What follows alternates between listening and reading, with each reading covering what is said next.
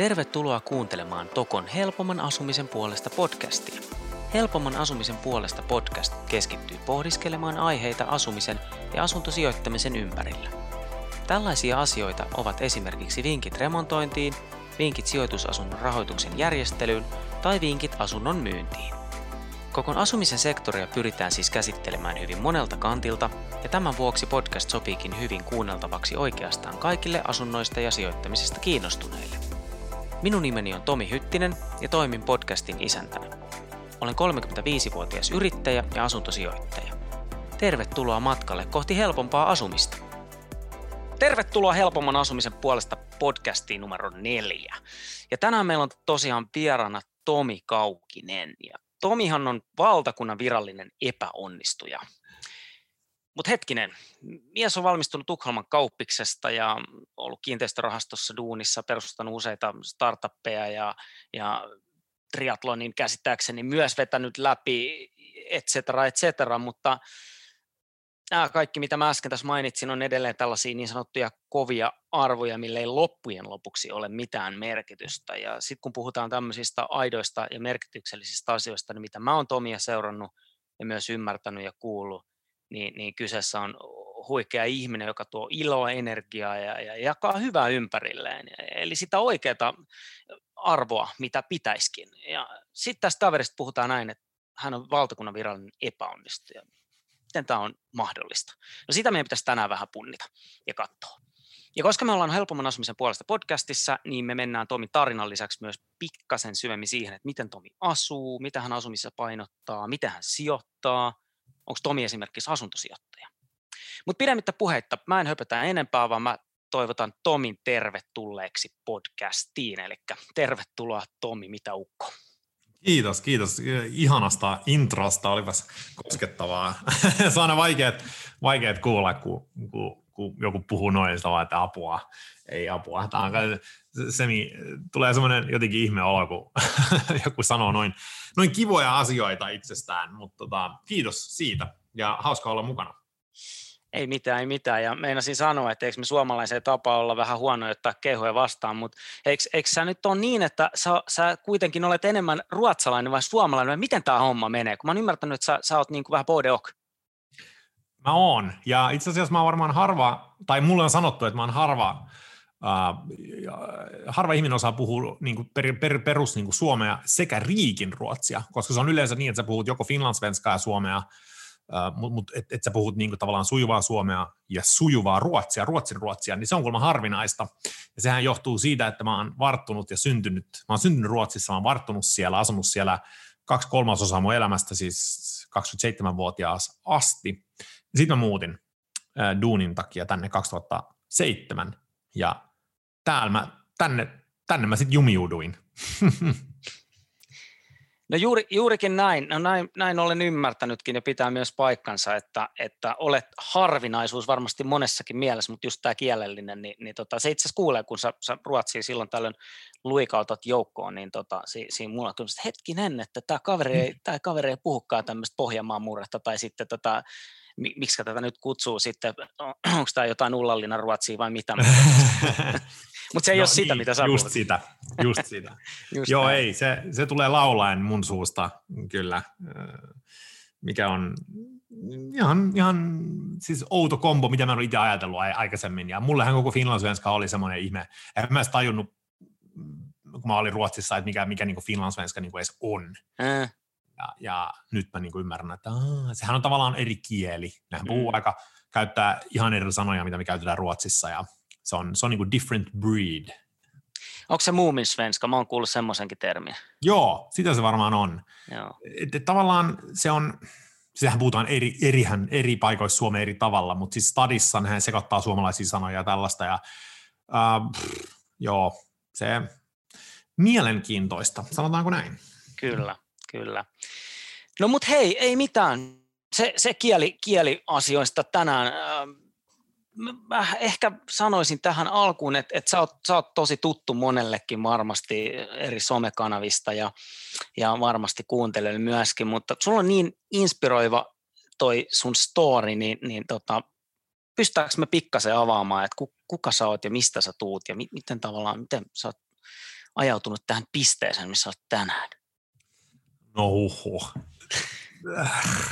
Vähän, nykyään mähän sanon jotenkin eri tavalla, miten muut sanoo, ehkä enemmänkin, että kun, kun sä oot nuori tai sä mietit sun elämää ja sun tulevaisuutta, niitä valintoja, jonka edessä sä seisot, me yleensä se kysymys on mun mielestä väärin, väärin kysytty, kun meiltä kysytään, että mitä sä haluat tehdä isona. Se on, mm.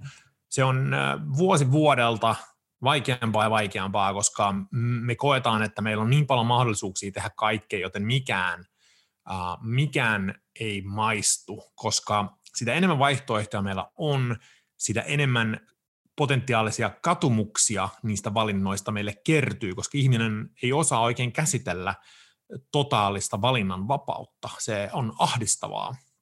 Joten verrattuna siihen, kun mä itse olen nuori, verrattuna nykypäivään, niin, niin äh, voin kuvitella, että se on vaikeaa. Niin sen sijaan mä sanon, että mitä sä haluat tehdä, niin mä sanon, kysyn yleensä, että mitä sä et halua tehdä. Ja se oma tie pitää löytää ns. negaatioiden kautta siinä mielessä, että sun pitää mennä johonkin suuntaan ja sitten sulkea pois asioita, äh, mitä sä et halua tehdä, koska kun meiltä kysytään, mitä me ei haluta tehdä, niin me pystytään vastaamaan siihen varmaan 50 asiaa, mitä me ei haluta tehdä silmänräpäyksessä, mutta kun meiltä kysytään, että mitä sä haluat tehdä, niin me aletaan, no kaikki tietää Netflixin edessä, että no mitä katsotaan, siellä on 10 000 eri leffaa, mutta no en mä tiedä. Ja sitten sä selaat sitä tunnin ja sitten sä vituttaa ja sä menet nukkumaan. Ni, niin sama pätee tavallaan koulutuksiin, joten, joten mä oon löytänyt mun tieni tekemällä asioita, joita mä oon todennut mm, jossain määrin ei sopiviksi, ja sitä kautta sitten joutunut tähän asemaan, missä mä oon. Mutta mä veikkaan, että se tuolla ei takaa ehkä sitä mun, mun itse matkaa, missä mm. mä, minkä mä oon mennyt, jotta mä oon tässä puhumassa sulle. Kyllä, kyllä, kyllä. Mutta toi oli siis tosi hyvä, hyvä niin kun, niin kun alustus ja pohjustus, tämmöinen niin sanottu lääkärin lähestymistapa, että poissuljetaan asioita, koska, koska toi on varmaan sellainen asia, että, että minkä kanssa kaikki kamppailee. Jos me nyt mietitään, sidotaan tai jotenkin asumiseen vaikka, että, että meillä on nykyään niin kuin jo niin monia eri muotoja asumisessa ja vaihtoehtoja, mistä me edes lähdetään etsimään yhtään mitään, että se on niin, kuin, niin onko se sana nyt overwhelming vai mikä se on, mm. mutta että et se, se, sä meet ihan, niin kuin, ihan lukkoon. Mutta mut joo, siis et, et, vähän sitä, että mistä sä niin kuin sä oot ollut kiinteistörahastossa töissä ja kaikkea tämmöistä, ja sä oot ollut startupeissa, ja, ja, ja tavallaan tämä on aika hurja tämä sun matka, niin, niin miten, niin kun, saako sä tiivistettyä jotenkin, mistä Saan. kaikki lähti? Saan varmaan. no, tietenkin nyt jälkikäteen elämässä on helppo sanoa tai löytää jonkinlaisia, siis elätessä elämää, niin elämässä ei oikeastaan ole punaista lankaa, vaan, vaan sä törmäilet seiniin ja sitten sä meet johonkin suuntaan, mutta jälkikäteen me jotenkin aina, eh, jotenkin aina meillä on tendenssi asettaa jonkinlainen itsestään selvä tie, joka on johtanut johonkin, ja me halutaan uskoa tuollaiseen NS-dramaturgiaan, mutta kun se ei ole totta, ja, mutta jos mä nyt kuitenkin yritän yksinkertaistaa sen mun tarinan jollain mm. tavalla, niin ehkä käänteen tekevä hetki tuli, kun mä päätin ysiluokalla tai kasiluokalla itse asiassa skippaa lukion. Ja mä olin ollut ihan hyvä koulussa aikaisemmin, mutta sitten jotenkin heavy musiikki, rööki ja mopolaajaminen oli niin kuin, ja näpistely oli sitten tavallaan makeempia. Joten lukio jäi sitten, no en, en mennyt lukioon. Ja mm. ne kolme vuotta, jotka siitä seurasi, iät suunnilleen, tiedätkö, oliko se 16-19 tai jotain mm. tuollaista vastaavaa, niin oli semmoista ihme, siis mä jouduin Raksalle, ja mä olin Raksalla sitten, ja mä, mä, siis, mä siis oikeasti mun, mun niin ahdisti, ja, ja niin kuin, se oli ihan siis hirveät aikaa mun elämässä. Mä, mä yritin, tiedätkö, simuloida vatsakipua ja olla pois sieltä ja muuta. Mm. Ja vasta kolmen vuoden jälkeen, niin, niin mä koin niin semmoisen aika syvän niin kuin shokki, paniikki hetken, kun mä ymmärsin, että vuodet alkaa niin kuin menemään, ja mä oon ajautumassa sellaiseen elämään, mihin mä en oikeasti halua mennä, mm. mikä on, no siis en mä halunnut olla raksajävä, ja mua, mua pelottaa, että mä, mä niin tuun katumaan näitä näit valintoja, mitä mä oon tehnyt nuorena, että, että mä en mennyt lukioon. Ja sitten lopulta tuli semmoinen tavallaan naula arkkuun, kun, kun yksi tyyppi sitten sanoi mulle työpaikalla, että hän, hän niin katuu elämäänsä, että hän, hän eläköityy pian ja, ja äh, hän, hän päätyi niin kuin Raksalle roskan, roskan poimijaksi metroon, ja sitten mulle tuli siitä sitten sellainen, että ei, ei saatana, että, niin että mä, en, mä, en, mä en aio katua mun elämää, että jos puhutaan jostain hetkestä, jolloin mulla on tavallaan muuttunut filosofia, se on silloin, jolloin mä päättänyt, että mä en, aio, niin kuin, mä en halua katua asioita, vaan mä haluan elää. Mm. Ja mä sitten mm, menin takaisin lukioon, ja se, se, tavallaan se, se, se, se työ, työmoraali tai se opiskelun moraali, mikä oli kerääntynyt kolmen vuoden sellaisessa niin kuin viha, vihassa ja kiukussa siihen raksaan, niin oli, oli just se, mitä mä tarvitsin, semmoinen bensaliekke, mitä mä tarvitsin, koska mä sitten vedin, vedin ihan apinan raivolla koko lukion sitten läpi, ja jotta mä pääsisin kauppikseen, mulla oli pakko hankkia kymmenen, niin kuin kymppi keskiarvo, ja koska kauppis oli sellainen mesta, mikä oli niin Ruotsin, niin kuin Ruotsin semmoinen Harvardi, jon, jon, jos, jotta pääsi sinne, sulla piti olla kymppi keskiarvo, muuten sä et päässyt hakea sinne, niin sitten mä niin kuin luin itse itselleni parissa vuodessa kymppi keskiarvon, ja seisoin sitten kaksi ja puoli vuotta sen jälkeen, kun mä oon ollut me, niin kuin metrosiivoja, niin mä seisoin sitten Tukoman kauppakorkeakoulun rappusilla ja nauraskelin, että no niin, täällä nyt ollaan, ja, ja sitten siitä siitä neljä vuotta opiskelin sitten ja kävin yliopistossa samalla lukemassa vähän lakitiedettä siinä rinnalla. Se oli ihan niin täynnä inspiraatioa. Ja, ja sitten mä valmistuin ja jo päädyin sitten tosiaan niin kuin rahastoon, joka oli semmoinen paikallinen asset manager kansainvälisille investointipankeille ympäri Eurooppaa, niin kuin no, Pohjoismaisen Baltiassa. Ja mä olin siellä pukumies, Exceleitä väänsin ja tehtiin niin sanottuja se oli value add rahasto, eli jalostettiin siis koko luokkaa 10-100 miljoonan kiinteistöportfolioita, siis toimitiloja, logistiikkaa, liiketilaa, ostettiin isoja tavallaan kiinteistökohteita. Sitten me aktiivisella niin sanotun managerauksella jalostettiin ne ja myytiin suunnilleen 5-8 vuoden jälkeen jollakin profitilla. Tämä oli niin kuin se liiketoimintalogiikka. Mm. Sitten mä muutin 2007 Suomeen ja hoidin täällä sitten JP Morganin äh, suomalaista kiinteistöportfolioa. Ja, ja niin, se, mulla tuli toinen eksistentiaalinen kriisi silloin. Ja, ja mä oon kova kriisittelijä. mä, tota, ensinnäkin, kun mä tulin kauppiksen koulupenkiltä työelämään, niin mulle tuli ihan hullu shokki. Ja se shokki oli negatiivinen. Mm. Siis se oli niin jotenkin, mulla tuli sellainen fiilis, että me oltiin kusetettu niin kuin isosti, koska mä luulin, että työelämä on semmoinen aikuisten paikka, ää, työtehtävät on hauskoja, se on kivaa, mutta ei se ollut sitä ainakaan missään rahastossa. Mm. Siis ei, ei, siis ei lähelläkään. Se oli, se oli tavallaan tosi steriiliä niin, kuin niin sanottua profit maximizing. Äh, laskettiin niin kuin irrejä, äh, multippeleitä, tehtiin kassavirtalaskelmia. Siis, se oli siis rahan tienaamista. Mm, mm. Ja sit, sit, niin kuin, mä koin tosi nopeasti, että siitä puuttu substanssia, mutta sitten tavallaan kun tienaa hyvin, niin se, se, se, se korvaa tavallaan paljon sitä tyhjyyttä, mitä sä et välttämättä saa työstä, niin sä saat sen rahan kautta sitten. Mm. Et, et eihän, eihän se raha niinku haittaa. Mutta mut sekin, se raha pystyy kompensoimaan ainoastaan sun tavallaan, mitä mä sanoisin, sisäistä tyhjyyttä vähän aikaa. Jossain vaiheessa sun elämää sulla tulee luultavasti, jos sä oot ajatteleva ihminen, sulla tulee luultavasti jossain vaiheessa sellainen tilanne, että sä oot, että okei vittu, riittääkö tämä mulle tämä raha? Että et, et, et, et, et haluuks, tarviiks, niinku, kaipaaks me lisää syvyyttä mun elämään – vai, vai tyydyttääkö tämä raha minut. Ja mä, mulle tuli sitten 30, olisi 32, mä olin tehnyt kuusi vuotta silloin, niin mulla tuli semmoinen kriisi, että mä huomasin, että mulla oli asun, asunto ostettu, äh, tiedätkö, sisustettu autot, kaikki nämä perusmateriaaliset tarpeet tyydytettynä, mm. mutta mä olin silti, mulla oli tyhjä olo. Ja mä koin, että, niin kuin, että mulla on tässä vaihtoehto, että mä jatkan tätä, mä tuun tienaamaan niin kuin koko ajan vaan enemmän ja enemmän ja enemmän, mutta mitä tapahtuu mun tämä kuulostaa ehkä dramaattiselta, mutta mun sielulle. Mm. Et, et, niin kuin, et, mulla tuli sellainen fiilis, että niin kuin, et, et, tota, I need more, more than this. Mm. Että et mun duunis pitää olla jotain enemmän kuin tätä. Ja sitten mä otin lopputiliin 2012. Mä, mä sanoin pomolle, että nyt mä lähden ja perustin ensimmäisen startupin niin sit silloin. Ja siitä alkoi sitten mun elämän ehkä haastavin sekä hauskin niin kuin matka.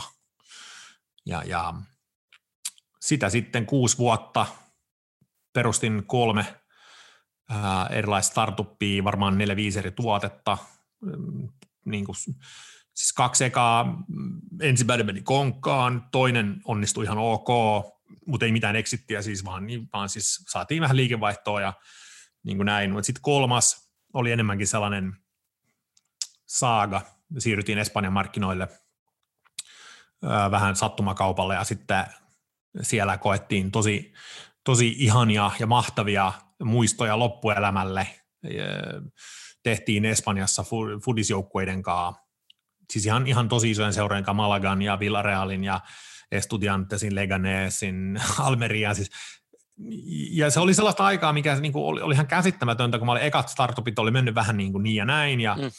Omat rahat oli periaatteessa poltettu sinne. Sitten okei, siellä oli myös sijoittajia ja muuta, mutta sitten sit kun se tuli se breikki lopulta sit kolmen vuoden yrittäjyyden jälkeen, että sai jotain menestymisiä, ja mun elämä silloin oli periaatteessa, että sä käydä katsoa fudisotteluita, myydä mun teknologiaa niille fudisdirektööreille mm. ja pyöri Espanjassa auringossa, niin olihan se ihan käsittämätöntä.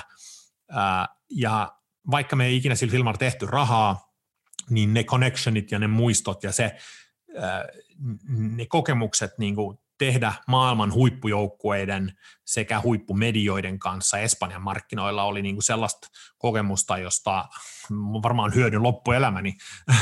Mm. ja, ja sitten sit siitä laajennettiin vielä uusi firma, joka mediapuolelle tehtiin, ja sitten me mentiin tavallaan Singaporeen ja Malesiaan, tehtiin siellä vähän bisnestä, ja tässä vaiheessa mä olin jo vetänyt, tiedätkö, aivan täysiä äh, viisi, melkein kuusi, noin kuusi vuotta startup-elämää koko ajan, tiedätkö, sijoittajien taskuilla, koko ajan fundraisataan, koko ajan kasvu, kasvu, kasvu, kasvu, kasvu, ja mm. lopulta sitten mä uuvuin niin pahasti, mm, että mulla oli pakko vaan sit niin kuin nostaa kädet ylös ja lähteä sairaslomalle. Ja siitä, siitä sitten mun elämä alkoi kolmannen tai neljännen kerran uudestaan.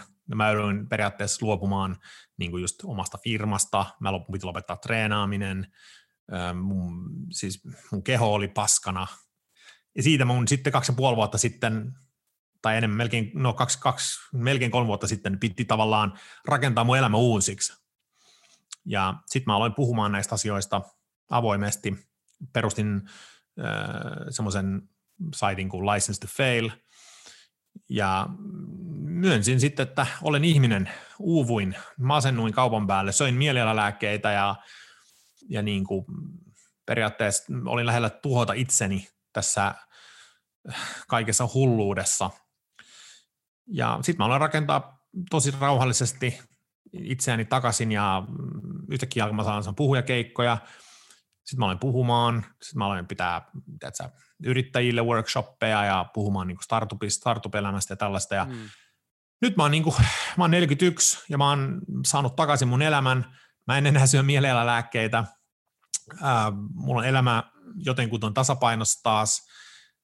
Ja, ja mä oon, koen, että mä teen merkityksellisempää tekemistä kuin ikinä aikaisemmin. Ja, ja näin se elämä vaan potkii ja lyö ja vie ja, ja kaikkea. Ja tässä sitä vaan ollaan, voisi sanoa.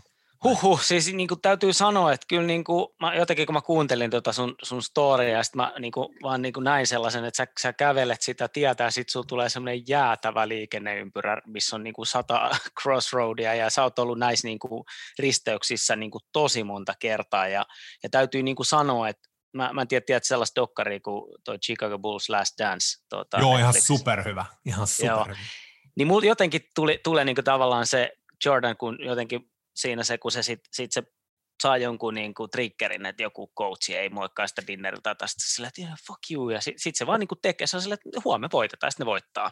Ja yeah. jotenkin niin kuin tavallaan se, että tuossa kun sä, sä sit vaan, sit sä olet, hei, että et en mä halua elää tälleen, että mä lähden kauppikseen, sitten sä menet sinne kauppikseen. Okei, totta kai siellä on hikeä, verta, kyyneleet, kaikkea taustalla, mutta sitten sit tavallaan niin kuin toikin, että sä oot, sä oot niin, kuin, niin kuin sä itsekin sanoit, että sä oot tollaisessa maailmassa, missä sä niin kuin tie on vaan periaatteessa raha, rahaa, jos katsoo, niin ylöspäin, ja, ja mon, moni ei niin kuin päästä kirveelläkään irti tuossa. Mutta sitten sä oot silleen, että tämä ei ole mun juttu, ja, ja sä haluat tehdä aidosti jotain muuta, ja sitten sä niin meet, ja sitten sä teet senkin. Ja tavallaan niin mu, jotenkin musta tulee niin toi Jordani, mikä on, niin kuin, se on mun mielestä suuruutta, että sä, sä uskallat tehdä ja, ja niin kuin hakea ja kokea, ja, ja, ja mä, mä uskaltaisin väittää, että, että kun sä, säkin oot niin monessa liemessä nyt keitetty, että, että ei sua niin kuin tavallaan ihan mitä tahansa tulee vastaan, niin it's just another crossroad sulle. Et, et, totta kai se on niin kuin, että sä voit tietää ja se on haasteellista, mutta on jotenkin tavallaan niin kuin hattu päästä, että sä oot vetänyt noin rohkeita valintoja, koska niin kuin suurin osa ei koskaan, koskaan tekisi. Toki niin kuin, niin kuin sunkin tapauksessa sitten, niin sitten on tota, totta kai siellä on ollut eikä ihan vähänkään, vähänkään vaikeita aikoja ja sitten nämä uupumiset ja tällaiset, että et tietysti, niin kuin, mutta, mutta sitten sä oot niin kuin niistäkin noussut ylös. Ja, ja niin kuin sanoit, että tänä päivänä on, on elämä on niin kuin suht koht balanssissa, niin mm. tota, tota, tota, miten sä itse näkisit niin kuin kaikki nämä, että et, onko tämä mental game vai, vai onko tämä ollut niin kuin hyvää tsägää vai kovaa duunia vai, vai niin kuin Kaikkea kolme. Oletko startup-maailman Michael Jordan? No en, en varmaan. Et, ei sellaisia merittäjiä ole. Kun ei ole eksittäjää, kato, mm. niin ei varmaan ei lasketa. Ja sen takia mä vähän leikkisästi puhun itseni mm. niin epäonnistujana, ää, koska eihän mulla ole niin eksittäjä ää, niin ollut. Totta kai on ollut ha- hauskaa ja ollut niin ihan uskomattomia mm. niin kuin, siis tehnyt isoja sopimuksia just niin kuin maailman isompien medioiden ja fudisseurien niin tällaista, niin kuin se, joo, noin on tosi hauskoja, mutta kun startup-maailmassa mitataan niin kuin myös aika lailla exitin kannalta se sun menestysrooli, niin, niin mm. En ole menestynyt startup-yrittäjä tavallaan, vaan ehkä jos nyt puhutaan, missä jossain mä oon nyt menestynyt, jos puhuu, niin ehkä vaan niin kuin, tiedätkö, elämisessä, mm. niin kuin jos, jos, jos voi, saan, voi noin sanoa edes, mutta mut, siis startup-elämästä kokemuksia mä oon nähnyt suurimman osa, mitä siellä tavallaan voi nähdä, mm. niin kuin, mutta mut exit-paperia tai ostotarjousta en ole nähnyt, mutta mut, mut ei se mitään, ei, eikä mua niinku haittaa se. Se oli mulle ennen tosi iso ego-juttu saada se mm. exitti, mutta se mikä on niin, ollut niin ihanaa, joku kysyi multa just ihan siis viime viikolla, että, että, että miten sä olisit, että, että mitä sä olisit tehnyt, jotta sä et olisi uupunut. Ja mun vastaus on aina sama, että mä en itse asiassa olisi halunnut muuttaa yhtään mitään, hmm. koska tämä on paljon paljon parempi paikka kuin se, missä mä olin silloin, kun mä, mun ainoa tavoite oli exitti ja startup-menestys. Hmm. Silloin, kun mä uuvuin, mä joudun priorisoimaan uudestaan tosi paljon mun elämässä, ja vaikka kuinka se startup-elämä oli sellaista, että oli vitun siistiä ja tollasta, niin sulla oli aina takaraivossa kuitenkin sellainen skidi-haave siitä isosta rahasta, että ei se, niin se rahan tekeminen ikinä sieltä niin kuin täysin poistunut, se oli vaan, että millä tavalla se raha hankitaan, mikä poistuu. Et se oli tärkeää. Et sen sijaan, että rahastus pyöritettiin Exceliä, niin mä mieluummin tienasin sitten rahat sitten tekemällä startup-hommia. Et näin voisi mm. sanoa ehkä sen kärjistetysti. Mutta nyt totta kai raha on jees, mutta mä, mä en niin tee tätä niin rahasta. Ja, ja mulla tulee siis, jo, mulla tulee edelleen tarjouksia mennä jonnekin rahastoon hommiin, ja ne palkat siellä on todella hyvät. Hmm. Itse, asiassa, itse asiassa viime viikolla mä sain vi, viimeksi tarjouksen Tukholmaan, ja, ja mä sanoin, että ei, mä voi mun kiinnostaa, että en mä halua tehdä sitä, että mä haluan nyt tehdä tätä. Niin, äh, ja siihen, mitä sä, niin kuin, rohkeuteen tulee, mä en ole ikinä nähnyt sitä niin kuin noin, että se on ollut rohkeata itse, vaan mä oon nähnyt sen, että se on ollut, siis mun on ollut pakko. Mun on ollut pakko lopettaa, ei mulla ollut mitään mm. vaihtoehtoja. Ei, ei niin kuin tavallaan, että totta kai se on pelottanut, mutta koska mä pelkään, pelkään niin paljon sitä, sitä tavallaan, äm, mitä se on, siis katumusta, mm. Niin se katumuksen, katumuksen potentiaalinen hinta on isompi mulle kuin se pelko tavallaan lähteä, joten se ei ole ikinä ollut niin kuin sinänsä niin mun mielestä niin kuin rohkea, vaan se on ollut, että, niin kuin, että mun on vaan yksinkertaisesti mm. pakko lopettaa. Mm. Ehkä, noin. Sä et pysty katsoa itseäsi kiikkustua. Sitä mä tykkään ajatella sitä ehkä niin, niitä, että, että kelataan tästä 40 vuotta eteenpäin, niin kumpi tyyppi mä halusin olla. Se, joka, joka tavallaan vähän kärsi koko ajan, mutta ole hienolla autolla tai mitä kaikkea muuta, vai, vai sitten se, joka, joka tietyllä tapaa niin kuin haastomaailmaa ja, ja, ja, ja, ja tavallaan eli sitä omaa elämää. Ja niin mä sen niin kuin jotenkin näen, että, mm-hmm. että mä uskon ainakin itse, että sä siitä aikanas niin taputat itse olkapäälle että sanot, että vittu, että oli siistiä. Joo, joo, ehdottomasti. Ja, ja siis se, mikä on hyvä, kun on, kun on käynyt kauppiksen ja, ja katsoo noita tyyppejä, mulla on tosi paljon niin kuin ystäviä, jotka on edelleen näissä rahastoissa tällaista, ja mm. se, se on hyvä saada se tasapaino ja se, tai ei tasapaino, vaan se peilaus niiltä, koska mulla on koko ajan, mä näen vierelläni mun ystävät, jotka on semmoisessa niin parallel universeissa, missä mäkin voisin olla, mm. Niin kun mä, kun, mä, kun mä saan sen peilauksen, siis meillä on chattiryhmiä, me jutellaan tos koko ajan joka päivä niiden kanssa, ja mulla on koko ajan kontaktissa ns. siihen rajapintaan, niin kuin tavallaan, että ei se ole mikään mysteeri mulle, mitä tapahtuu, kun sä tienaat 300-400 tonnia vuodessa rahastossa, mm. tai 500 tonnia, tai miljoonan jopa. Se on ihan siis, mun kaverit tienaa tuollaisia summia. Mm. Ja mä kirjoitin tästä just viime viikolla, että siis ei ne ole vittu pätkääkään sen onnellisempia kuin me ollaan. Mm. Tiedätkö? Niillä on mm. kaikkea vittu ihmeongelmia, kuin kaikilla muillakin ihmisillä on. Ja se peilaus on sen takia niin helvetin tärkeä, että tavallaan, että mun ne kaikki illuusiot siitä rahan tuomasta onnesta ja siitä rahastoelämästä murtuu koko ajan. Ja mä, mä, mä niin kuin tavallaan näen sen koko ajan. Ja, ja niin kuin, että jos sitä ei olisi, jos mä olisin jossain hermeettisessä kuplassa, niin voisi vois olla, että mun aivot olisi, että hei, ehkä se elämä olikin jees. Mutta kun mä saan sen tosiaan sen peilauksen koko ajan siihen, niin se pitää semmoisen reality checkin mulle. Mm. Mä huomaan, että vaikka mä vaihtaisin uraa, niin mä tulen yhtä vitun niin kuin onnellinen tai yhtä vähän onnellinen kuin mä oon nyt. Mm. Sen takia on hyvä katella ympärilleen ja jutella hyvien ystävien kanssa, jotka tienaa paljon, tai jos on jotain tyyppiä, jolla on paljon varallisuutta, niin kato, kato miten ne elää. Ei, mm. ei, ei, ei ne elä missään ongelmattomassa tiedätkö, sfääreissä. Mm. Kaikki, se arki tulee aina vastaan. Joo, mä tää viittaa tähän samaiseen dokumenttiin Jordanista, niin sehän sanoo siinä yhdessä, yhdessä jaksossa, kun se tulee pelin jälkeen tuonne hotellihuoneeseen ja sitten siinä on, onko sillä joku tämmöinen personal assistant tai joku vastaava ja sitten se polttelee sikari ja sitten se on silleen, niin kuin, että, että kelatkaa, että mä oon täällä, mä en voi mennä edes niin kuin kuselle, ettei tuolla käytävällä ole joku ja tsiikaa. Ja silloin oli varmaan siihen aikaan jo niin paljon pankki, pankissa rahaa, että ei, ei se niin kuin olisi voinut käyttää niitä mihinkään. Ja, ja tota, se oli vaan silleen, että tämä on ihan hirveä, että et, et, eihän mä, jos mä olisin tämän tiennyt, niin ikin niin kuin halunnut tällaiseen tilanteeseen. Ja, ja, ja sitten niin no siinä nyt on tietty julkisuus ja kaikki nämä muutkin, mutta tietyllä tapaa just tämä, että, että niin kuin se on varmaan monestikin, tai siis mikä mun mielestä on vähän hölmöä, kun, kun me joudutaan nuorena tekemään tosi paljon valintoja, semmoisia mm-hmm. valintoja, valintoja, mitkä ei sanota, että mihin kouluun sä meet ja mitä kaikki. Sitten sä oot silleen, tiedät sä, että no hei, että no mihin mä menen, tuleeko mut lääkäri vai juristi vai, vai pankkiiri, koska sitten taas jo, jostain tulee se, että no hei, totta kai mä haluan tienaa hyviä, hyviä duuneja, sitten ehkä vanhemmilta vielä vähän, että no niin, että koulutus on tärkeä ja hyvä duuni ja näin, näin, näin. Ja sitten me ollaan jotain, mitä 18, kun me tehdään näitä päätöksiä, ihan lapsia vielä. Ja sitten sit tavallaan, mm, niin kuin, mm. niin kuin, mulla, mulla kävi nimittäin itsellenikin silleen. Ja sitten mä oon jälkikäteen miettinyt, niin kuin, että, että ei helkkari, helkkari, että mä saisin nyt tehdä sen päätöksen tie, mm. tietyllä tapaa. Kun sä olisit vähän niin kuin nähnyt ja kokenut, siis totta kai sä saatkin ja saankin ja me saadaan kaikki tehdä, mutta et, et niin kuin välillä se, että sitten me tulee, meistä tulee tämmöisiä, tämmöisiä tota niin, niin, eksistentiaalisen kriisin keskellä olevia ke- keski-ikäisiä, kun meidät pistettiin lapsena valitsemaan meidän tulevaisuutta ja joka tuutista tuli se, että niin. kuinka raha on hienoa ja sitten me huomataan, että sehän on oikeasti ihan toissijainen asia. Siis hyvin, hyvin sanottu, ja elämän ironiahan on se, että, että tavallaan mitä nuorempi sä oot, tuntuu siltä, että sä isompia päätöksiä sä joudut tekemään.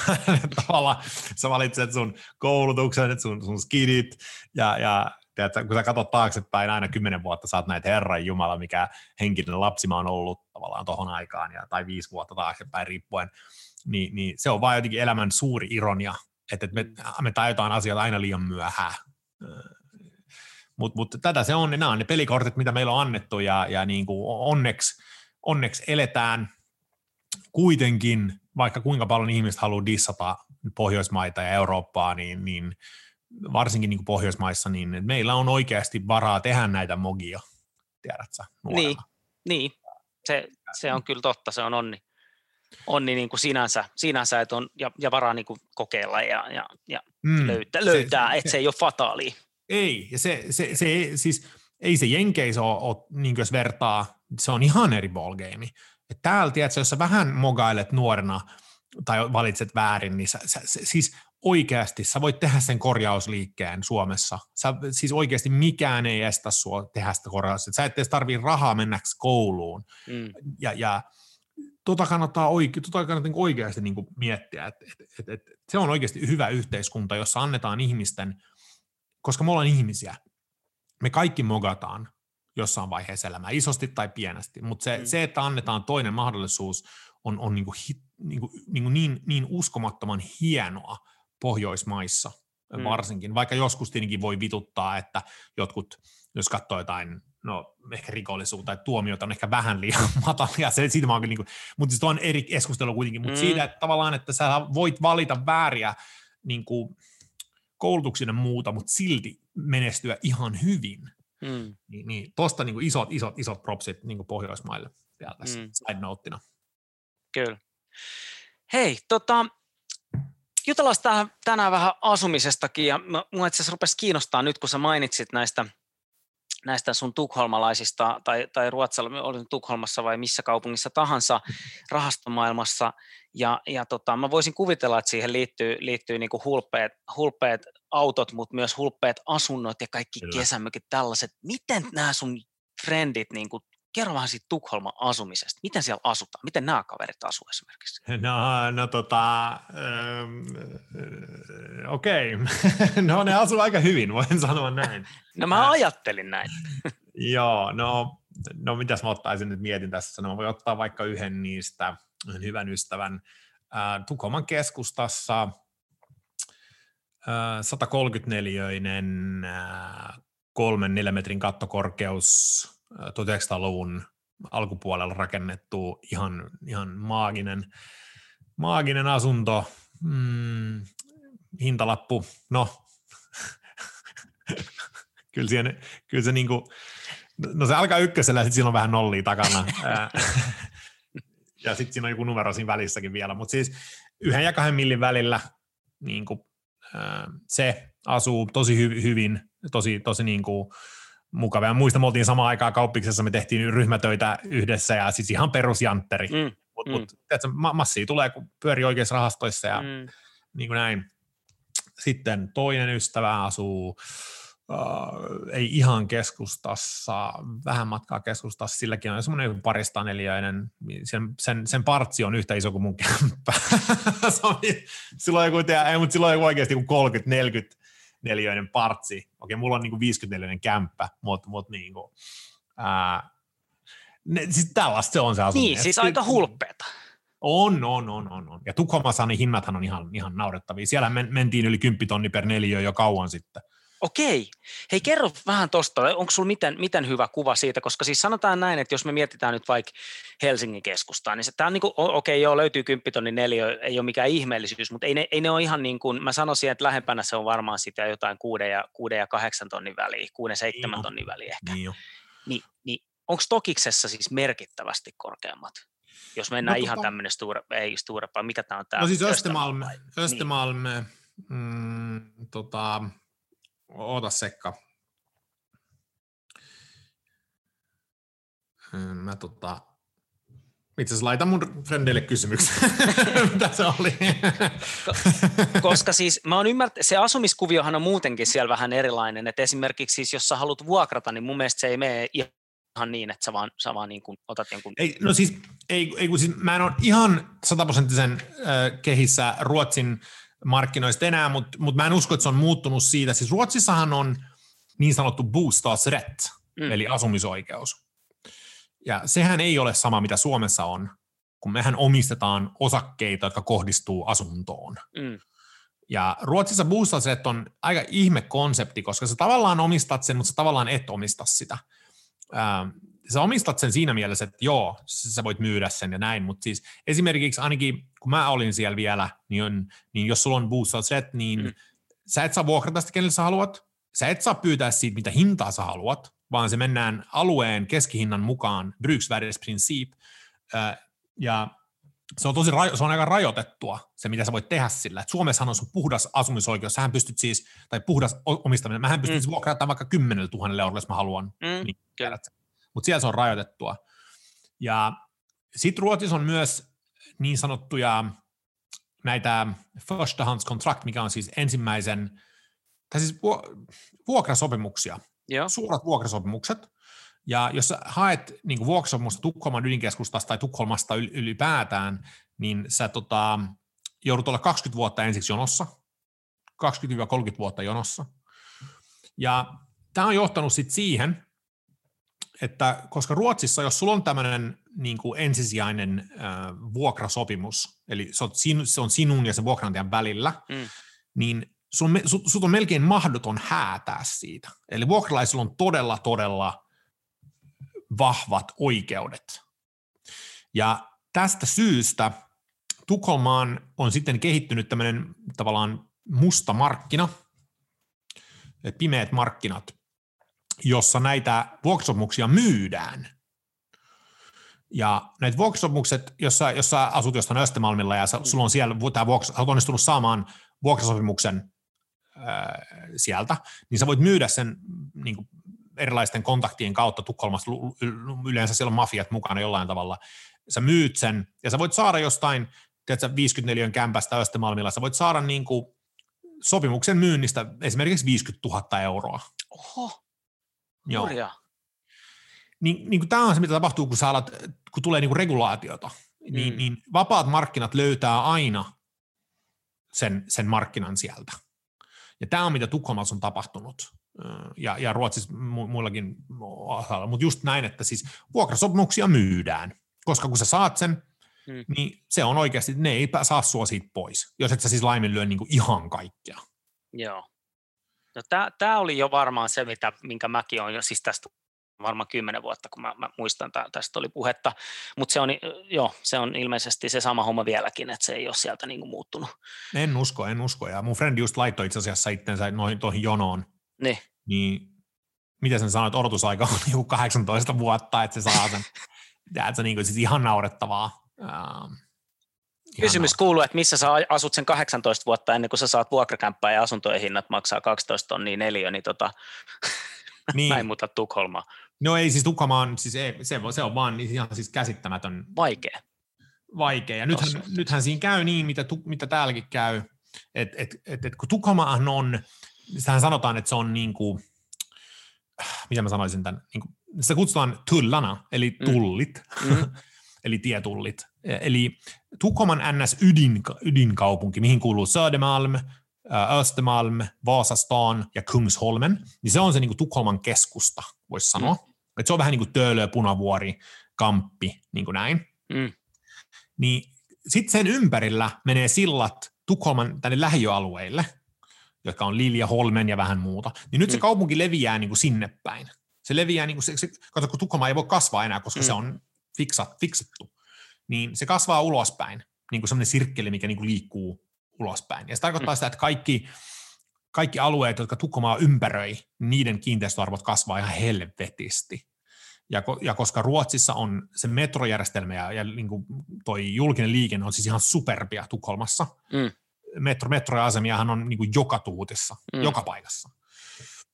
Ja tota, niin, niin ne alueet, ne lähialueet siinä, niin sanottu Kranskommuner, ne, ne siis kasvaa ja ne, ne, ne on tosi arvokkaita. Sitten toinen asia, mitä Tukholmassa on tapahtunut, on se, että äh, on, äh, on alettu niin sanotusti modifioimaan vuokrakämppiä omistuskämpiksi. Eli jos sulla on hyvät sägä ja sulla on se sopimus, se vuokrasopimus siinä, mm. ja ne päättää modaa sen niin kuin omistus, niin sähän teet hyvät massit siinä samalla. Mm. Odota, mä saan just vastauksen tuosta hinnoista. Joo, hei. Mm. Nyt jännitys tiivistyy. Mä laitoin, että et, et, et, tuota, mä kysyin, että onko se 12. Sitten sitä tuli vastaus, että 12. Ehkä jos matkustat vuoteen 92. Aika kova! Huhu. Okei, katsotaan mitä sieltä tulee. Tämä on yksi, tämä on yksi ison konsulttifirman yksi, yksi, yksi, yksi tota, frendi. Tota. Joo. Um, katsotaan, katsotaan mitä sieltä tulee, mutta siis kova. Mutta siis joo, sitten tulee tuollaisia konversioita niin sanotusti, mikä on kanssa tapahtumassa. Että jos sulla on hyvät säkä, niin, niin ne konversoi ja sitten tienaat siinä tosi hyvät massit vielä. Joo. Niin Tukholman asumiskere on, mä, mä, mä rakastin tätä Suomen yksinkertaisuutta mm. tässä asumisessa. Koska mä muutin Suomeen, niin mä, mä sain ensiksi vuokrakämpän tuossa Kampista, mm. ja sitten mä 2010 päätin, että ei vitsi, nyt, nyt mä voisin ostaa kämpän, mm. koska Suomessa oli tämä mahtava tiedätkö, verovapaa myynti, ja niin kuin, mitä Ruotsissa ei ole. Mm. Ja, ja, okay. ja, Ruotsissa on, on semmoinen modifioitu versio siitä, että sä et siis, kun sä myyt, sä joudut maksaa verotusta, mutta mm. jos sä ostat kalliimman asunnon kuin viimeksi, niin sä saat semmoisia jotain skidejä veroalennuksia. Okei. Okay. Mutta koska sehän on, siis Suomessahan niin kuin moni tekee sit sitä, että ne, ne ostaa jonkun vähän huonokuntoisen ja sitten ne remontoi asuu sen kaksi vuotta siinä, ne saa myydä sen verottomana, mikä tavallaan sitten, niin kuin, no miten se nyt sitten sanoisi, voi, voi niin kuin tietyllä tapaa nähdä myöskin, myöskin niin kuin tämmöisen bisneksen tekemisen ehkä suoraan, mutta tämmöisenä niin kuin tietyllä tapaa, että jos se veroetu poistuisi kokonaan, niin, niin, niin, niin se tuskin olisi ihan niin suosittu. Mutta Tukholmassa niin kuin tämmöinen kuvio ei sitten taas niin kuin on niin yleistä, tai osaako siihen sanoa? Tota, itse asiassa ei, kun nyt, tota, sorry, eli, eli joo, 100, eli 11-12 000 euroa itse asiassa on se. Se on se neliöhinta. No on se silti kova. Joo. Ja sitten kun ottaa huomioon, että ne on, ne, ne, siellä on varmasti niitäkin, sit, mitkä on niinku way above ja, ja to, toki sitten, mutta mut siis sanotaan, niinku, jos tuolle niinku keskimäärin miettii, niin, niin kyllä mä sanon, että se rupeaa olemaan Helsingissä jo, en mä ihan äkkiseltään tiedä. No ehkä noin Kalasataman tornit alkaa olemaan niinku sitä luokkaa, mut, mut tota, mutta tota, niin, niin, ei kai ne ihan heittämällä kaupaksi mene siihen hintaan. Että. Joo, tota, tota. Mm, okei, no niin, no tässä näin. Joo, kyllä se on, joo, siis 110-20 000 ää, kruunua per neljä. Joo, joo, just näin. Just näin. No mutta okei, no hei, sä sanoit, että sä muutit sitten, sä asuit siellä kampista, sä ostit oman kämpän, niin miten, miten sä niin kun, miten sä itse näet on, kun sä kuitenkin liikuttaa, no okei, tällä hetkellä nyt kukaan ei liiku mihinkään, me ollaan aika Teams, Teamsin varassa varmaan kaikki, mutta ennen tätä aikaa ja sitten toivottavasti tämän jälkeen, niin sä oot paljon, ainakin mä ymmärtän, että sä oot paljon liikkeessä, niin kuin, no tietysti silloin startup-aikaan sä reissasit ympäri maailmaa, ja, mutta mut niin kuin muutenkin nykyään sä liikut aika paljon, niin, niin mi, miten, miten sä niin kuin nyt sä, sä ostit sen, sanoit, että 54 asunto, niin onko sun niin kuin tota, mis, miten sä asut? 45 itse asiassa, sori, 45. Joo, 45. Niin miten, miten sä niinku tykkäät asua tai, tai miten sä sitä kuvailisit, että kun sulla on no. menevä elämätyyli, niin, niin Öö, tota, itse asiassa mä muistan, mä muistan, kun mä lähdin etsiä tätä, niin mä olin hmm. silloin täys, täysin niin sanotusti kampifioitunut. Sinä olet kampissa. Ja sitten sit mä muistan, että mä itse asiassa otin yhteyttä erilaisiin näin välittäjiin. Mä sanoin, että mä haluan semmoisen 40-54 sen kämpän, jos on partsi. Ja mä muistan ekat reaktiot oli, että partsi, no suunnilleen, että painun nyt siitä, saatana. Joku, muistan, joku, joku kommentoi mulle, että muuta kontula, sieltä saat partsi. ja, ja niin mä olin, että okei, onko tämä, onko tämä vaikea saada partsilla, ja selkeästi ne oli niin kuin, että no on. Okei. Okay. Ah, okay, no, mutta partsi oli mulle sellainen. En mä tiedä, minkä takia mulla oli hirveä fiksaatio partsille, mutta jotenkin mä mm. halusin partsin. Ja nyt eletään siis vuotta 2000, 20. 20. Ja partsihan on sellainen asia, joka myyntimielessä vaikuttaa seksikkäältä, mutta sitten kun sulla on se partsi, niin et sä Mm. siellä hirveästi hengaa. Mm, mm. Suomessa hei varsinkaan pimeät ja kylmää 90 prosenttia vuodesta. Niin, niin, niin. No sitten anyway, niin sitten tota, mä etin ja etin ja etin, sit mä lopulta löysin yhden punavuoresta. Sitten mä olin vaan, että no perkele, pitääkö muuttaa punavuoreen, perkeleen hipsterialue. Ja sitten mä menin katsoa sitä ja mä olin heti niin kuin, että okei, okay, Jesus, tämä on se, tämä on itse asiassa se, se kämppä, minkä mä haluan. Ja sitten mä heitin, heitin siitä ostotarjouksen sisään ja sain sen. Joten täällä asutaan edelleen itse asiassa. Miten silloin, tota, tästä on kuitenkin kymmenen vuotta aikaa ja, ja, ja ainakin tänä päivänä hommahan on niin, että jos sä haluat punavuoresta ton kokoisen parvekkeellisen kämpän, niin, niin tota, sä saat pistää aika paljon kättä taskuun ja, ja tota, niin kuin, ei paljon tarjouksia heitellä, niin kuin, että mä voisin tarjota tästä tämän verran, vaan siitä maksetaan se täyshinta ja, tai, tai sitten vähän niin kuin vielä til. Niin miten tohon aikaan, mit, mit sä, millainen markkina oli silloin? Pystyykö sä niin kuin siitä hinnasta, mitä pyydettiin, niin vähän tinkimään vai, vai, tai, Joo. tai ylipäätään niin kuin käydä katsoa, funtsia vaikka pari päivää sitä ostopäätöstä, koska tänä päivänä sun pitää tehdä tunneissa melkein tuollaisesta kämpästä. Joo, no siis to, pitää muistaa, että mä, oon, mä, olin, mä olin muuttanut Tukholmasta aikaa siis pari vuotta ennen. Ja Tukholmassahan se on ollut, aina ollut hysteeristä, ja Tukholmassahan se toimii eri tavalla. Mm? Siis se, se oli myös mulle vähän uutuus, koska Tukholmassa sulla on lähtöhinta, ja siitä se lähtee ylöspäin. Mm. Se on niin kuin tarjouskauppaa. Mut Suomessahan se oli päinvastoin. Ja mä, mä olin ihan vitun, mä olin niin kuin, että what? Et, niin, miten se nyt, mikä mitä vitun tinkimisjuttuja täällä on? Täällähän pitäisi laittaa niinku rahaa ylöspäin. ja mä olin, Niin. mä olin, mä, mä olin ihan niinku hämmentynyt siitä, että mikä ihmeen juttu, että sä laitat hinnan korkeaksi, sit sä tuut alas. Kun Mm. Tukholmassa laitettiin hinta alas, sit sä tuut ylös. Mm. Ja sit se linki tarjoaa, että sä hiessä. Mm. Niin, niin se oli mulle semmoinen aika mm, niin kuin, ihme juttu. No, tämä kämppä oli sitten, että kun mä näin sen alkuperäisen hinnan, mä olin, että oh my god. Ja siis se taisi olla, tiedätkö, just joku, se oli lähtöhinta 280 tai jotain tällaista Mm. mm. siihen aikaan. Sitten mä olin vaan, että en mä nyt tollasta maksa niin tästä. Ja sitten mä olin, että saat 250. Mm. Sitten oli, että no, et, no, ei, no ei kyllä tällä tuu. Sitten mä olin vaan, fuck. Ja ne tyrmäs sen siis heti. Mm. Sitten mä olin vaan, no perkele. Kyllä mä niin ärsytti, koska mä tosi paljon halusin tän. Ja...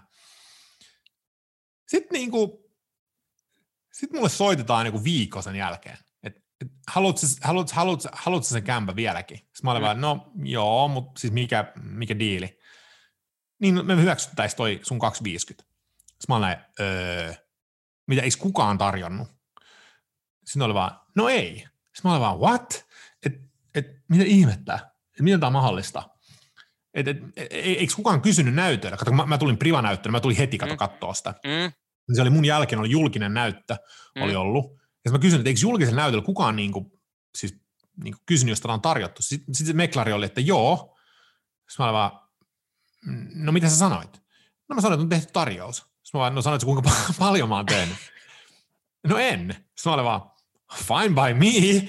niin kuin, että vittu, Niin. niin kuin what? Ja, ja ei, ei vittu, mä, mä en tajua. Jos, siis, jos toi olisi tehty Ruotsissa, niin siis se, totta kai se meklari olisi sanonut, että joo, että täällä on tämä Jannu on tarvinnut 250, tiedätkö, ja Mm. niin kuin näin, että se olisi nyt saada ylös sitä, mutta mm. ei ollut vissiin tehnyt, niin fuck it. Sä sait it. kämpän sitten tuohon hintaan silloin, kymmenen vuotta sitten, ton Mhm. kokoisen kämpän punavuoresta. Se, on- se on ollut ihan hyvä diili. Tota, ja tämän, mä lu- luulen, että, että toi on, me ollaan ehkä vähän siinä kymmenen vuotta jäljessä, että nythän toi peli on niin kuin tota kuin Ruotsissa, niin kuin silloin kymmenen vuotta sitten. Nykyään se on varmaan hullumpaa siellä vieläkin, vieläkin se homma. Mutta, On. tota, mutta et, niin kuin toi on ihan crazy, koska tota, ei tuommoista niin tilannetta, ei sitä tiedä mitä taas kahden vuoden päästä tai kolmen vuoden päästä on tai kymmenen vuoden päästä, mutta niin sanottuja niin kuin asunnonostajien kulta-aikoja kyllä no, kun aina välillä kuulee, että, että joo, että siinä mä niin kuin viik- viikko mietittiin ja siellä se kämppä odotteli, että nyt nykyään sä voit Niin. saada ehkä jonkun, jonkun vessan jostain, tiedät sä tolleen, vajamaja ostettua, että sä odottelet vähän ja tarjoat vähän puolta hintaa. Mutta et asuntoa punavuoresta. Niin, eli onhan tässä niin kuin, Joo. Tota, to, I like it, I like it.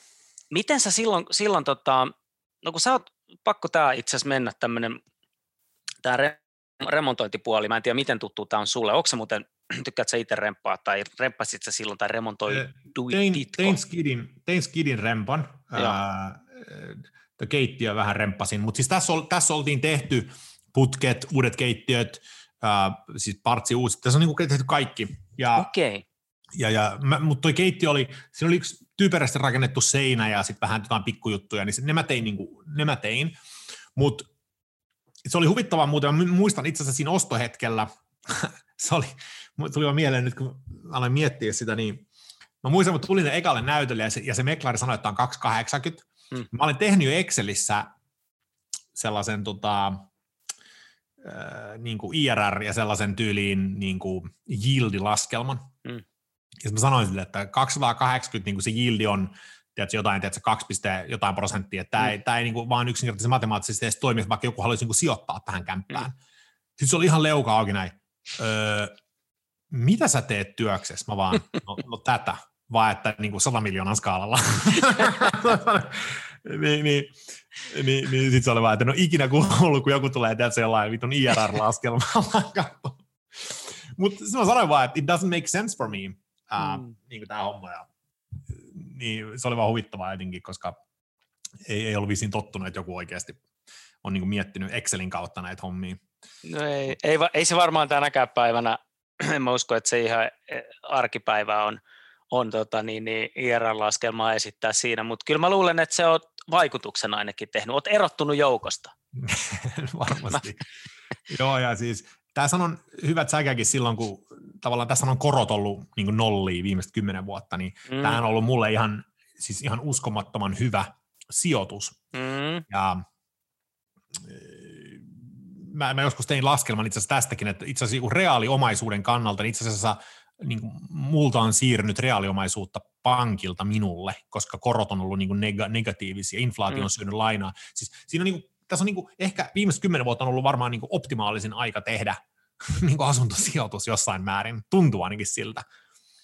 On, mm. on, siis on ollut, on ollut joo, ja sitten sit niinku, että kun on hinnat on kehittynyt, korot on ollut, ollut mitä ne on ollut, ja, ja, ja niin kuin rahoitusta on, on niin kuin suhteellisen hyvin saanutkin. Niin kuin. Et joskushan on sitten se tilanne, että kaikki muut, muut toimii, mutta sitten sit raha, raha on markkinalla tiukassa tai sitten sit jotain muuta. Mutta oot, oot varmasti ihan oikeassa siinä ja, ja, ja tota, niin, niin kuin tuossa todettiin, niin ihan hyvän ostoksen teit silloin kymmenen vuotta sitten. Ja sitähän moni asuntosijoittaja miettii ja aina kun kysyy, niin se vakiovastaus, mikä on, että kun olisin aloittanut aikaisemmin. niin kuin kaikessa niin, varmaan niin. on, että et se on turhaa, mutta se vaan on sellainen, mikä toistuu. toistuu on, on, on, on, on. Ja, ja sitten mäkin olen niin kuin aina uskonut tuollaiseen, tai ainakin en, en mä enää välttämättä niin paljon, mutta silloin niin mähän niin kuin maksimoin mun lainaa, siis mä vedin sen lainan niin kuin ihan tappiin mm. ja pystyin. Mä neuvottelin mm. pankin kanssa aika tiukasti sitten, että mä halusin niin kuin ihan siis tappiin sen lainan ja mm, mm siis melkein koko asunto on siis laina rahoitettu siinä vaiheessa. Mm. Ähm, mm. Ja sitten Ruotsissa ei kato lyhennetä, mm. niin en mä, siis en mä, en mä lyhentänytkään, mm. vaan, vaan, vaan mä tein. Sitten mä sanoin pankille, että, niinku, että, että mä en lyhennä. Sanoin vaan, että joo, fine. Sitten meni että pari vuotta, ne sanoivat, että nyt pitäisi lyhentää. Mä sanoin, että no en mä lyhennä. Sitten ne sanoivat, että no, mutta kun sun pitäisi, vaan no sitten mä vaihan pankkiin. Ja sitten vaihan pankkiin ehtona, että mä sain lyhennysvapaata. Mm. Sitten kun ne kaksi vuotta loppuun, mä sanoin, että no niin, lyhennysvapaata lisää, tämä vaihan pankkiin. Sitten oli vaan, no ei voida antaa, no sen vaihan pankkiin. siis, ei kun mä, mä, mä, mä, mä, en oikeasti, mulla oli sellainen filosofia, että mä en vittu niin. lyhennä. Ja, ja ne, ne, siis, mä, mä näen, siis mä, mä vaihoin pankkiin neljä viisi kertaa siinä. Mm. Tota, heti mm. kun joku alkoi kitisee mulle jostain, mä sanon vaan, että fuck you, ja vaihoin pankkiin. Ja, ja niin kuin, et, et, tota, loppupeleissä, varsinkin jos sä oot yrittäjä, niin tämä on nyt tietenkin, tästä voi tietenkin keskustella, mm. mutta rahoitus on mun pääaine. Mm. Mä, mä, mä, mä oon tehnyt niin kuin näitä financial engineering mun elämässä jonkin verran, niin mä näen, mä näen sen, niin kuin varsinkin jos sä lähdet startup-sijoittajaksi, se, että sä lyhennät sun asuntoa, on aika vaarallista jopa. Et, et mä niin ymmärrän molemmat puolet argumenteista, että tavallaan, että, että sä et halua että sulla on lainaa ja kaikki tällaista, mutta ongelmahan on se, että lyhentäminen on, hän on periaatteessa epälikvidiä säästämistä. Eli niin kuin, sä lyhennät sun asuntolainaa, niin sä periaatteessa säästät, mutta jotta sä voit nostaa ne sieltä ns. Niin teoreettisella tililtä, sun pitää myydä sun asunto. Mm. Niin ei mun mielestä ole järkevää, koska sun, sun yrityksille voi tulla kriisejä ynnä muuta, niin se on parempi, niin kuin, niin kuin, niin jos kuuntelijana nyt katsot tätä ja oot, niin kuin, että mitä hölvettiin, niin, niin to, mä näen sen enemmänkin se, että se on enemmän semmoinen risk hedge, jos sä oot yrittäjä, että sä mieluummin sit laita ne vaikka saatana säästötilille, ne rahat, jotta ne on likvidejä, koska sä et tiedä, mitä tapahtuu sun firmalle. Että jos sun firma alkaa menee tosi huonosti yhtäkkiä, niin haluatko myydä sun kämppäs vai haluatko mennä sun säästötilille käymään? Niin että, että, että, että sä voit tehdä niitä ns-teoreettisia lyhennyksiä, mutta älä tee niitä oikeita lyhennyksiä, koska se, se niin vero, verotus, mitä sä siinä tienaat, tai niin korkokulut, niin ne on aika pieniä loppupeleissä. On, ja siis toi on, toi on ihan on point, ja toi on itse asiassa hyvä, kun otit tuon Tukholman esimerkin tuohon mukaan. Nythän mun mielestä osa pankeista on ainakin antanut, alkanut tarjota paljon, paljon, paljon pidempiä laina-aikoja, niin kuin 30-40 vuotta tälleen, että et se, se, se kuukausi lyhennys, jos nyt lyhennystä tekee, niin on jo, jo huomattavasti pienempi, mutta tavallaan toi päästäänkin itse asiassa tuosta jouhevasta seuraavaan kysymykseen, että näetkö asu, oman asumisen sijoitta, sijoituksena vai ei, koska tämähän niin kuin, jot, jotkuthan ajattelee sen just näin, että okei, että mä lyhennän sitä lainaa, sitten se menee sinne kivijalkaan ja joku päivä mulla on velaton kämppä. Ja sitten taas toisaalta, niin sehän ei, niin kuin, jos nyt mietitään ihan sijoittamisen niin kuin fundamentteja, niin sullahan pitäisi olla jotain assetteja, mitkä tuottaa sulle kassavirta. No eihän mm-hmm. se kivijalka tuota sulle mitään. Ei. Ja sitten taas kun sä et lyhennä sitä ja sä keskimäärin osakemarkkinat tuottaa vaikka 7 prosenttia vuodessa, sitten sun Uff. pankkilaina korko on vaikka vaikka tota, tai anteeksi, siis toi asunnon arvonnousu on vuodessa vaikka noin, mitähän se olisi PK, se on nyt 2 prosenttia mä sanon, mm. Ni, niin sulla on se 5 prosentin niin kuin gappi siinä, niin sehän on niin kuin sulla on hullutta työntää se sinne kivijalkaan, kun osakemarkkina vaan kaikki, no niin kuin historiadatan mukaan. Niin tämä on niin kuin, tästä sä varmaan niin kuin just yrität no, on, ohjeistaa. Että. Joo, no siis mähän on, sanottakoon heti tähän alkuun, että mä, mä poikkean, mä, siis mä, mut on marinoitu corporate finance, financein high leverage ja passiivisen sijoituksen äh, kultaisessa kastikkeessa kauppiksessa. Ja mä on aika vankasti pitänyt kiinni high leverage tota, tota, tota, sijoituksista ynnä muuta, mutta mä oon modifioinut ajatteluani jonkin verran viime, viimeisen kolmen, neljän vuoden aikana luke, lukiessani Nassim Talebia. Ja Nassim Taleb on avannut paljon äh, näkemyksiä, varsinkin sijoittamistoimintaan niin kuin mulle. Äh, jos mä aloitan niin kuin yleisesti niin kuin omasta kämpästä ja niin kuin sijoituskuvioista, niin mä sanon näin, että ää, koska mä oon real estate niin ollut, niin suurin osa kuitenkin ää, kiinteistön NS exit-arvosta tai siitä, niin kuin siitä, siitä tota, ää, mitä mä sanoisin, siis, siis voitosta tehdään niin kuin noista capital gainseista. Eli, eli kun, kun sen omaisuuserän arvon nousu, ei ne, ei ne jatkuvat tavallaan ns. vuokran maksut tai ne, vaan se raha tulee niin kuin sieltä loppupäästä siitä yieldistä. Mm. Että kun markkinat on kuumat, niin, niin sä pystyt tienata kymmeniä miljoonia vaan sillä, että se markkinat on kuumat. Ja nehän menee sykleissä, seitsemän vuoden sykleistä tai jotain vastaavaa. Mm. Niin, niin se, että äh, mä, mä näen niin sijoituksen, tai siis kiinteistösijoituksen tai varsinkin oman kämpän sijoituksen enemmän sellaisena, että äh, tässä on niin arvon nousu on se juttu, ja sitten asuminen on NS-ilmasta. Vo, voihan sä tehdä niin kuin laskelman, että äh, sä voit, okei, okay, mitä maksaisin vuokraa, mm. ja sitten okei, okay, mitä maksaisin, jos vuokra on tonni, ja mä maksan kor- korkoineen ja yhtiökovastikkeineen 500 vaikka, sanotaan, niin siihen lisään tulee vielä arvonnousu, mitä mä en saa vuokralla. Että niin kuin kaikin puolin vuokralla asuminen on mun mielestä ihmeellistä. mm. mä tästäkin me saatan muuttaa mielipidettä, mutta toistaiseksi mä olen sitä mieltä, että asun, a, niin kuin sen asuntosijoittaminen omaan asuntoon on tosi fiksua monesti. Mm. ja jos, tulee, jos tullaan nyt näihin niin pörssijuttuihin, olen joskus aikoinaan sijoittanut pörssiin ja muuta, mutta nyt nykyään mä oon, niin kuin, mä oon, mä oon, mä oon mä mä melkein niin toksisesti ja raivolla vastustan osakesijoittamista ja rahastosijoittamista. Mä en, mä en niin lähde siihen. Enkä mä, varsinkin kun miettii, että meillä on aina kriisejä ynnä muuta, ää, tulee sinne, että perinteinen osakkeet säästäminen, not for me, enkä suosittele sitä itse asiassa kenellekään. Mm. Että ne, jotka haluaa tehdä sitä, voi tehdä sitä. Ja sitten niin mua naurattaa kuulla kaikkea saatana stockpickereita, jotka puhuu jostain osakkeista ja bla bla. Siis toi on ihan randomia. Että mm. et, niin et, don't even get me started.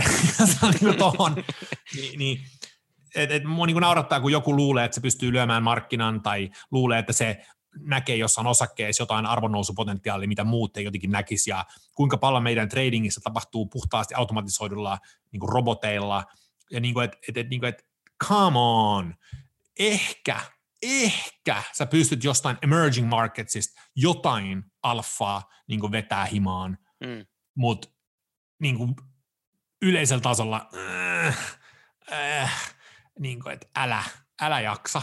Ja, mm. Mutta sen sijaan mun sijoitusfilosofia on sitten, niin kuin, mitä Taleb kutsuu barbell-strategiaksi. Äh, eli sulla on niin kuin tuommoinen käsipuntti, ja sulla on molemmat päät on isoja, eli puntti-strategia. Mm. On toisessa päässä – sulla on super, super tota, turvallisia sijoituksia, kuten asunto hyvällä paikalla. Locationhän on se ainoa kriteeri, millä sä ostat kiinteistöjä, jos sä oot sijoitusmielessä ostat periaatteessa location, location, location. Mm-hmm. Um, hyvä nyrkkisääntö, mikä monesti toimii. Ja sulla on kultaa tai, tai kiin, niin kiinteistöjä yhdessä päässä, tosi turvallista. 90 prosenttia sun sijoitettavasta omaisuudesta on siinä. Tulkoon sitten saatana isot kriisit, niin sä oot aika safe. Mitään, sä et voi menettää sun koko omaisuutta. Mutta sit sä otat toisen ääripään, ja sinne sä työnnät niin volatiilia sijoitusta, kuin sä vaan saatana pystyt. Ja se tarkoittaa startup-sijoituksia, mm, jotain optiostrategioita, jotain, missä on niinku ihan älytöntä riskiä. Niin sä balansoit sen sillä, koska silloin sä oot headshottu kriiseihin, mutta sä oot niin sanottu konveksi ää, potentiaalisille payoffeille, mikä tulee jostain niin kuin hullus riskinottamisesta, joka voi olla joku, joku tiedätkö, startup, joka menestyy sitten globaalisti. Mm. Niin, niin, niin, niin mä oon enemmän tolla puolella nyt, koska Taleb sanoo myös hyvin, että me ihmisen aivot osaa käsitellä matalaa riskiä, se me tajutaan. Me ymmärretään matala riski, mm. me ymmärretään korkea riski mutta meidän aivot ei osaa käsitellä keskiriskiä. Mikä on keski-iso riski? Mm. What the fuck does that even mean? Mm. Tiedätkö mm, mm, kyllä, niin, ymmärrän. Et, et, et, et, niinku ton takia mä oon, musta on tullut konservatiivisempi siinä mielessä, että mä en niinku usko siihen, että mä haen jotain 5 prosentin korkoa jostain osakemarkkinasta, ja sitten tulee joku, tiedätkö, korona tai joku, joka vaan tuhoaa sen kaiken niinku välittömästi. Mm. Ja sitten mm. tietysti joku tulee nyt puhumaan, että joo, mutta pitää olla hyvin diversifioitu portfolio. Mm, no, mm, siitäkin voi keskustella, kuinka, kuinka niin, kuin niin sanotusti konnektoitu maailma on tällä hetkellä, että kuinka paljon sä oikeasti pystyt diversifioimaan itse pois noista riskitilanteista, koska maailma on niin pienempi vuosi vuodelta, kaikki vaikuttaa kohta kaikkea. Mm.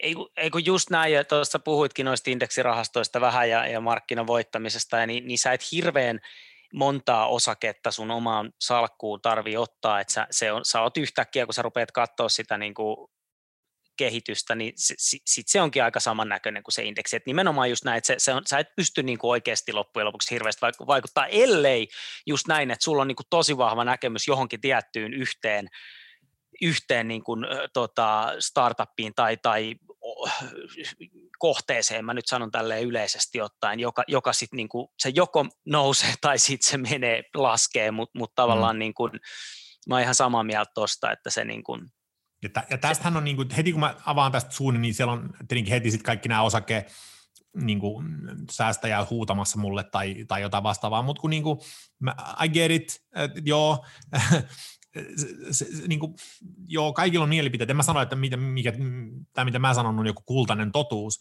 vaan mm. tämä on perustuen viimeisen niin kuin viiden vuoden kokoaikaisiin kriiseihin ja kriisisykleihin, jossa isoja omaisuuseriä menetetään, mm-hmm.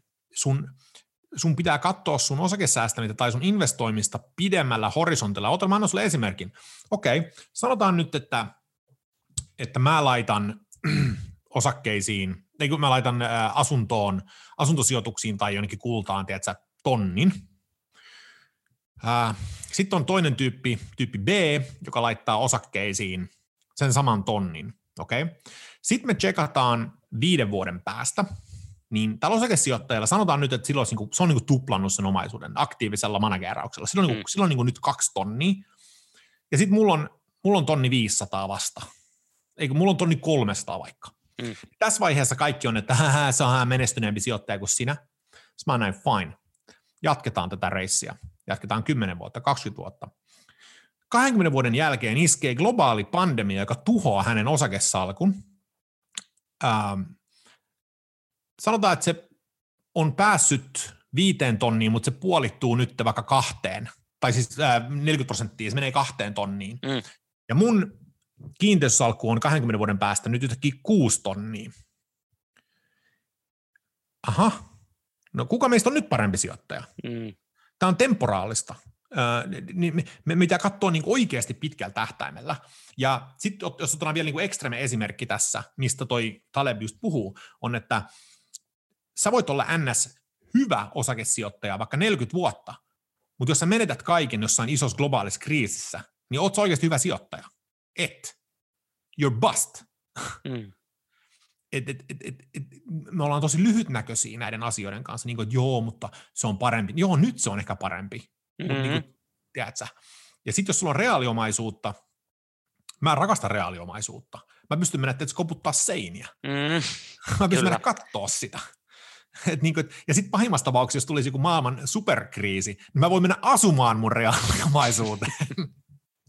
Ei, mutta just, just, näin, just näin, ja tämä on myös niinku asuntosijoittamisessa monellekin se, että, että ei välttämättä aina, aina edes ne numerot, vaan ihan niin kuin sekin, että oikeasti, että hei, mä omistan, mä menen, tiedätkö, mä menen Turun keskustaan, mä katson, että hei, toi kolmas kerros tuolta neljäs ikkuna vasemmalta, se on mun, tai pankin puoliksi, miten se nyt ikinä onkaan, mutta et, et just, just, niin kuin, just tämä, mitä sanoit, että sä voit periaatteessa mennä vaikka sinne asuun, ja sitten toisaalta tämä kiinalainen mentaliteetti mua aina naurattaa, kun kun no sanotaan nyt vaikka Suomessa tehdään jotain suunnitelmia, että nyt meillä on pitkä tähtäinen suunnitelma, no 15 vuotta, kiinalaiset tulee, ne on silleen, just, just lounastauon verran, että meillä on tuommoinen 2000 vuoden pläni, mutta mut just toi niinku ajatusmaailma, että et, et, et ju, juurikin näin, että se niin kuin sijoittamisen aina puhutaan siitä, että pitää olla pitkä horisontti, mutta sitten taas oikeasti jengi onkin aika lyhyt, niin. ruvetaan sitten katsoa. Niin, niin on, niin on. Et, et, ja, siis ja sit, oikeasti. Mm, just näin.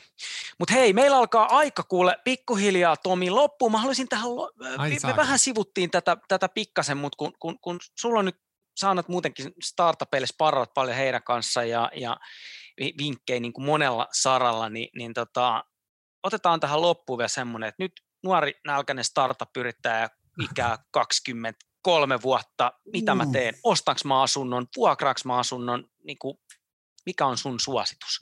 Uff Jesus Christ. Se riipp- no mä, mä sanon, niin kuin, äh, mä sanon niin kuin, äh, hyvän asiantuntijan pitää vastata, joten vastaus äh, on se vähän riippuu. Koska siis mua nauratti, kun mä olin laki, tota, luin Tukholman yliopistossa lakitiedettä, niin siellä oli just, että et, et, niin kuin juristeista, että et, et, huonot juristit vastaa kyllä tai ei, hyvät juristit vastaa se riippuu, koska se tarkoittaa sitä, että ne tietää kaikki nämä sävyt sieltä. Mm. No, no, no, vähän parafraasi siitä. Äh, no siis itse asiassa se riippuu. Äh, jos mä tuun takaisin tähän, mitä mä sanoin tuosta mm.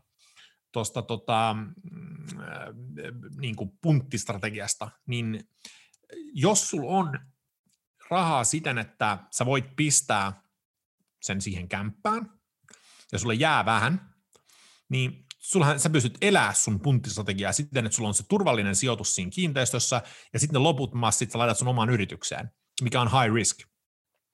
niin sullahan on konkreettiassa punttistrategia käytössä silloin, mikä mä suosittelisin, että se tekisi. Mm. Niin kauan kuin sulla on se niin sanottu kriisibufferi siellä. Toinen neuvo, älä ikinä laita edes lähellekään sun koko omaisuutta sun startuppiin. Älä vittu missään nimessä tee sitä, koska todennäköisyys, että sun ekat 1, 2, 3 startuppia ei menesty, on todella iso. Vaikka sä kuinka haluat uskoa, että tämä on se juttu, älä, älä tee sitä.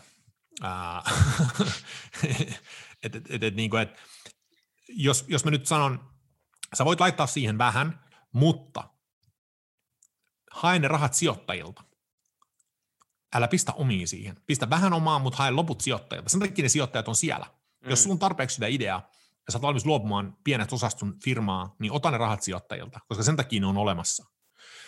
Joten ähm, joo, noin, noin nuorena ei kannata pistää kaikkea palaa omaan yritykseen kyllä. Mm. Toi, toi on hyvä vinkki, koska ja jo just toi, että totta kai susta itsestäsi tuntuu silloin, mutta et, et kuuntele muita, ota vaikka, soita Tomille, Tomi tietää, Tomi on ollut siellä, mutta just näin, että et, et se, se, se niin kuin, niin kuin todennäköisyyksien mukaan se ei tule olemaan se ensimmäinen. Että se on niin kuin promille, joka sieltä onnistuu. Ja se on ihan fine. Se voi olla, että se on se toinen, on kolmas tai viides tai kymmenes, mikä onnistuu. Että sehän se juttu on, että se on maratoni ja sä jaksat jatkaa, mutta että just, että ei siihen ekaan kaikkiin. Vaan mieluummin joltain semmoiselta, jolla on vähän ekstraa ja sille on ihan sama hävi milli sinne tänne. Mutta sulle se on, se, on, se, on, se on fataali.